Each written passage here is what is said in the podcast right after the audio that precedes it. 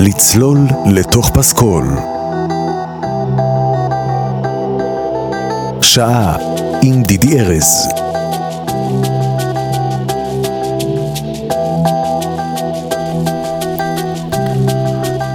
אהלן אהלן, ברוכות השבות, ברוכים השבים, לצלול לתוך פסקול פה ברדיו מהות החיים.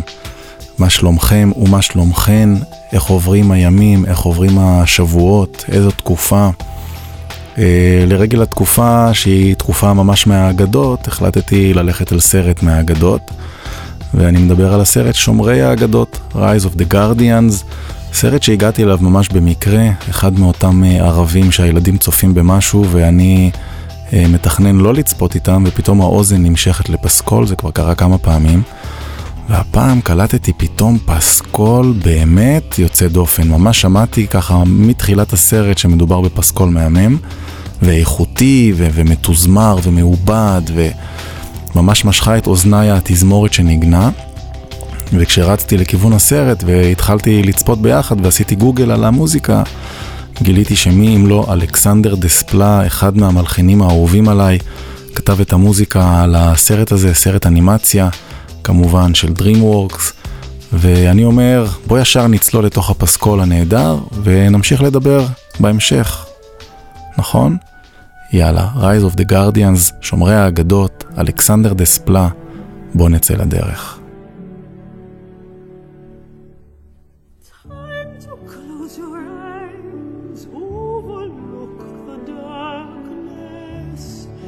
you have and every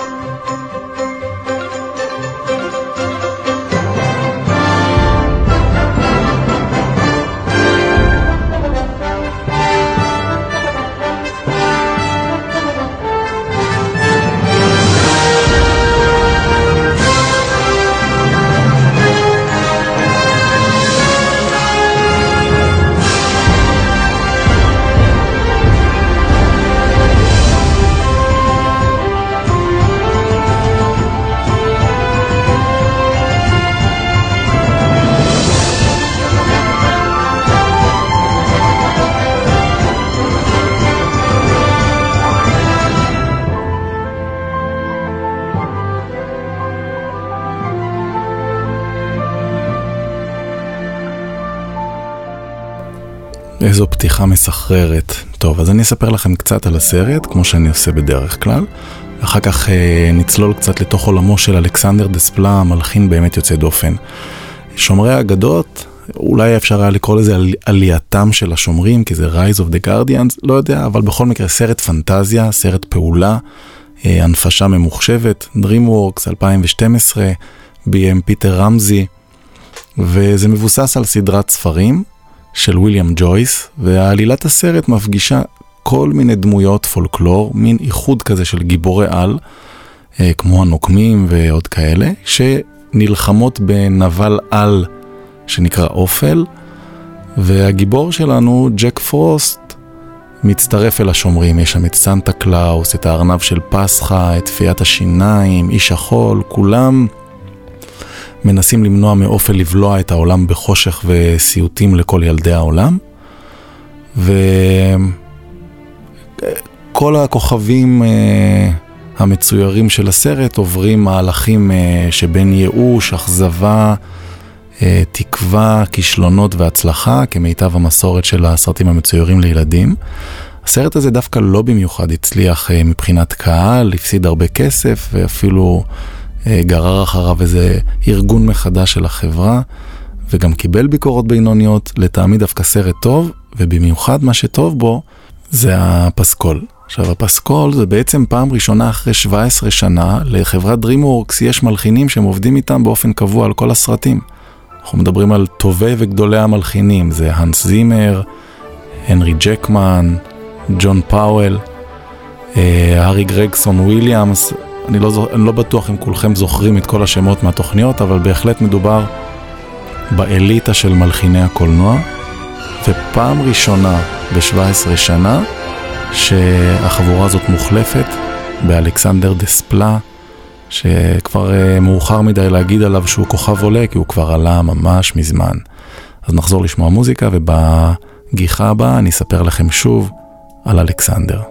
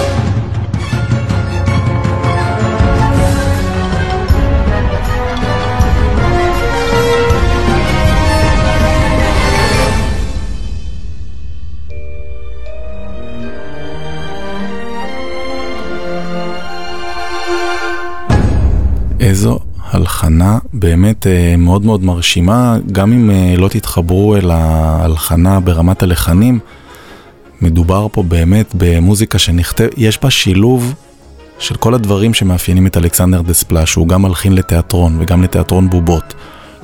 ושומעים את המשחקיות שלו, את האופן שבו הוא מתרגם visual למוזיקה שיכולה להיות מלאת אקשן אבל עדינה, יכול להיות בה הרבה מתח אבל היא מחויכת, כמו שאנחנו שומעים עכשיו. אה, ואני אדבר איתכם בהמשך עוד קצת על הפסקול עצמו ועל מי ניגן בו, איזו תזמורת וכל מה שקורה שם, אבל אני רוצה רגע לספר על המלחין עצמו. אלכסנדר דספלה, בהחלט לא ביקור ראשון שלו פה בתוכנית לצלול לתוך פסקול, כבר היה פה לדעתי חמש או ארבע או חמש פעמים.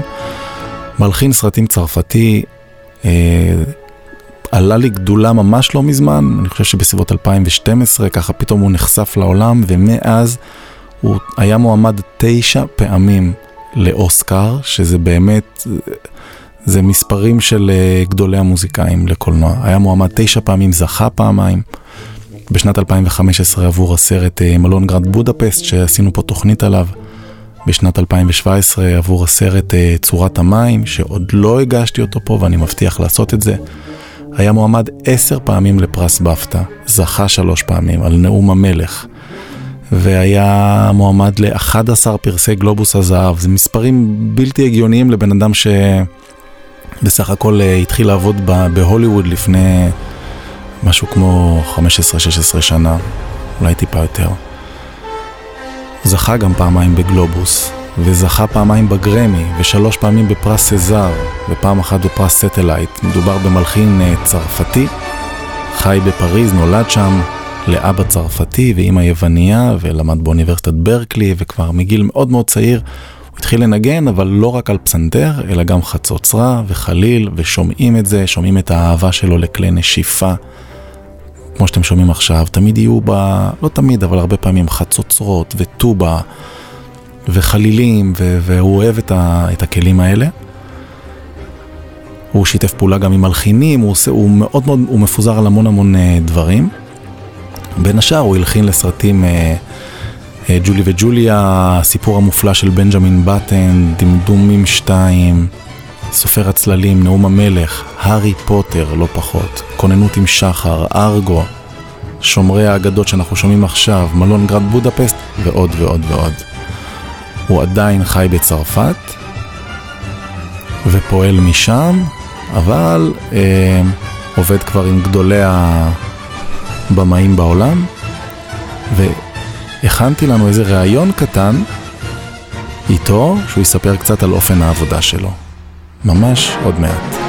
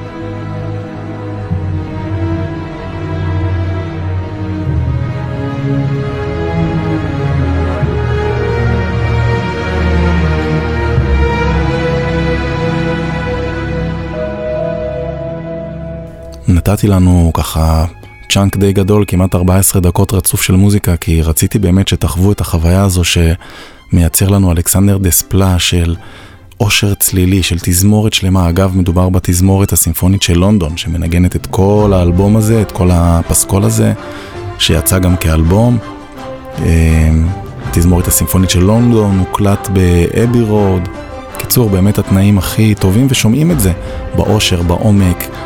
עכשיו אנחנו שומעים ברקע גם מקהלה אה, מצטרפת.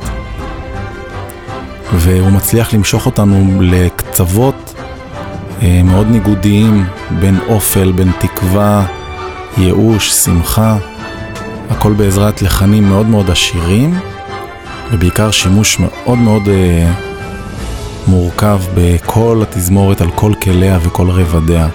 זה באמת לא פסקול רגיל במובן הכי לא מינימליסטי של המילה, כמו שאתם שומעים. ממש מוזיקה, הייתי אומר כמעט מוזיקה קלאסית אה, במיטבה. יש שיר אחד שנמצא בפסקול שמבוצע על ידי רנה פלמינג, זמרת מאוד מאוד אה, מצליחה בתחום האופרה. ונעימת הנושא של הבלט ציפור האש של סטרווינסקי, שזה היה אי שם בתחילת הפסקול. אני רוצה לספר קצת על אלכסנדר דספלה בדרך ראיון מאוד מאוד מעניין שהיה איתו. אגב, אמרתי שהוא אה, התפרסם לפני 15 שנה, פספסתי קצת. דרך הראיון איתו אני מבין שזה כבר קרה ב-2003 או 2004, כלומר משהו כמו 18 שנה. ומצאתי רעיון מאוד מעניין שבו הוא מספר על דרך העבודה שלו, ואחד הדברים שהוא מספר, שזה מאוד מעניין לשמוע, זה שכשהוא מתחיל uh, לעבוד, להלחין, העבודה מבחינתו היא שילוב של uh, קודם כל אינסטינקטים, ואחר כך תהליך חשיבה רציונלי. Uh, הוא מתחיל כשיש גרסה ראשונית של הסרט, ככה הוא מספר. אני מתחיל להלחין כאשר יש גרסה ראשונית של הסרט, שאפשר כבר לראות. מהתגובה הראשונית שלי לסיפור ולתמונות, זה משהו מאוד פנימי, ההשפעות הן לא חיצוניות, אני לא בודק מוזיקה מהתקופה הזו, אני לא מחפש השראה בסרטים אחרים, אני לא רוצה שום דבר שעלול לחסום אותי. אני צריך למצוא כל פעם מחדש את האני הפנימי שלי בתוך הסרט. וזה בעיניי באמת בתור מי שעובד גם בתחום הזה של הלחנה לסרטים, זה באמת הדבר הכי קשה והכי חשוב לעשות, זה להימנע מלהתחיל לשאוב רעיונות מבחוץ, לפחות בהתחלה. כמובן שאחר כך מתחיל דיאלוג עם הבמאי ועם העורך, ומשמיעים את המוזיקה להפקה, ונהיה פינג פונג של רעיונות, הכל נכון, אבל ההתחלה, התחלה, כשמוזיקאי מחפש איך הוא מביא פה משהו חדש, איך הוא מביא שפה לסרט שהוא לא עשה אלף פעם בעבר, אלא משהו ייחודי לסרט הזה, צריך לעלות משהו פנימי. משהו בך שאומר, הופה, הדמות הזאת מוציאה ממני את זה ואת זה. אלה הכלים שבא לי לשמוע מנגנים. אלה המנגינות שאני שומע באוזני רוחי. כן, אז מספר פה אלכסנדר דספלה, ככה הוא עובד, הוא מחפש את עצמו בתוך הדבר הזה, הוא מחפש את הפסיכולוגיה של הדמויות, את המבנה של הסרט. הוא אומר, אני צריך להבין אילו חלקים ממני אני יכול לתת כדי להביע את עצמי.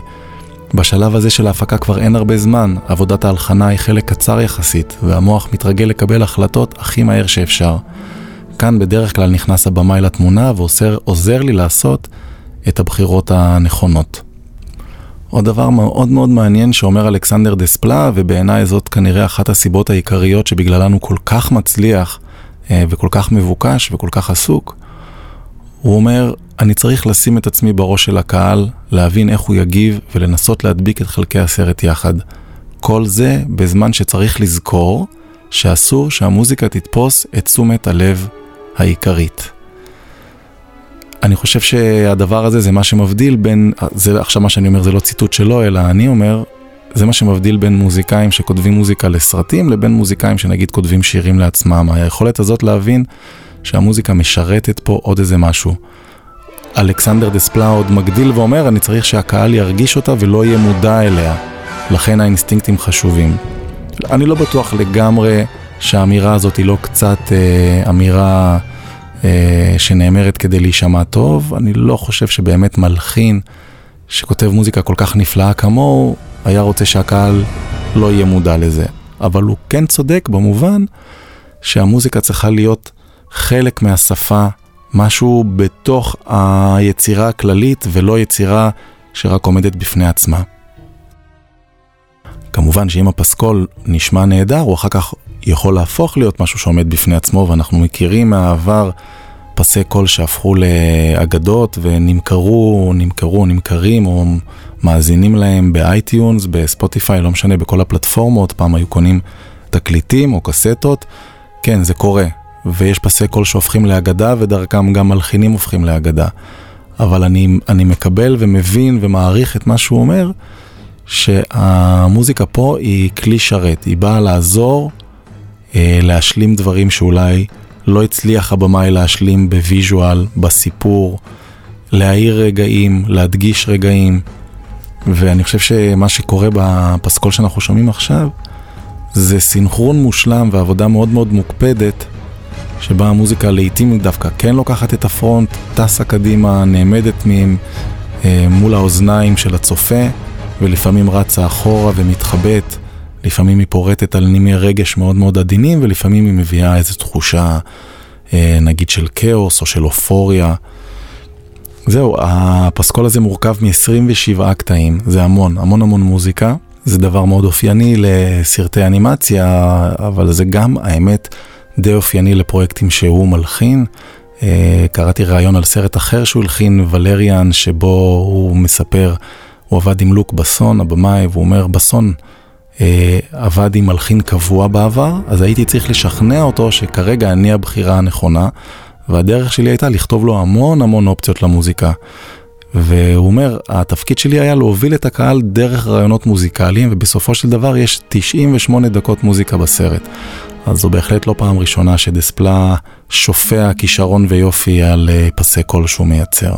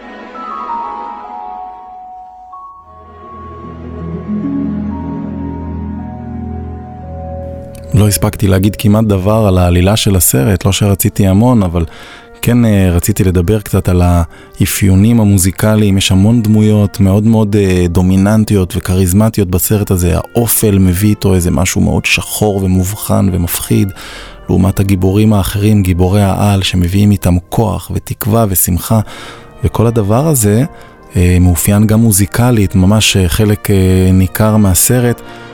מבחינת הפסקול הוא לא רק לנגן וליצור פסקול לתחושות, אלא גם לדמויות, לאופי שלהם, למה שהן מביאות לתוך הסצנה.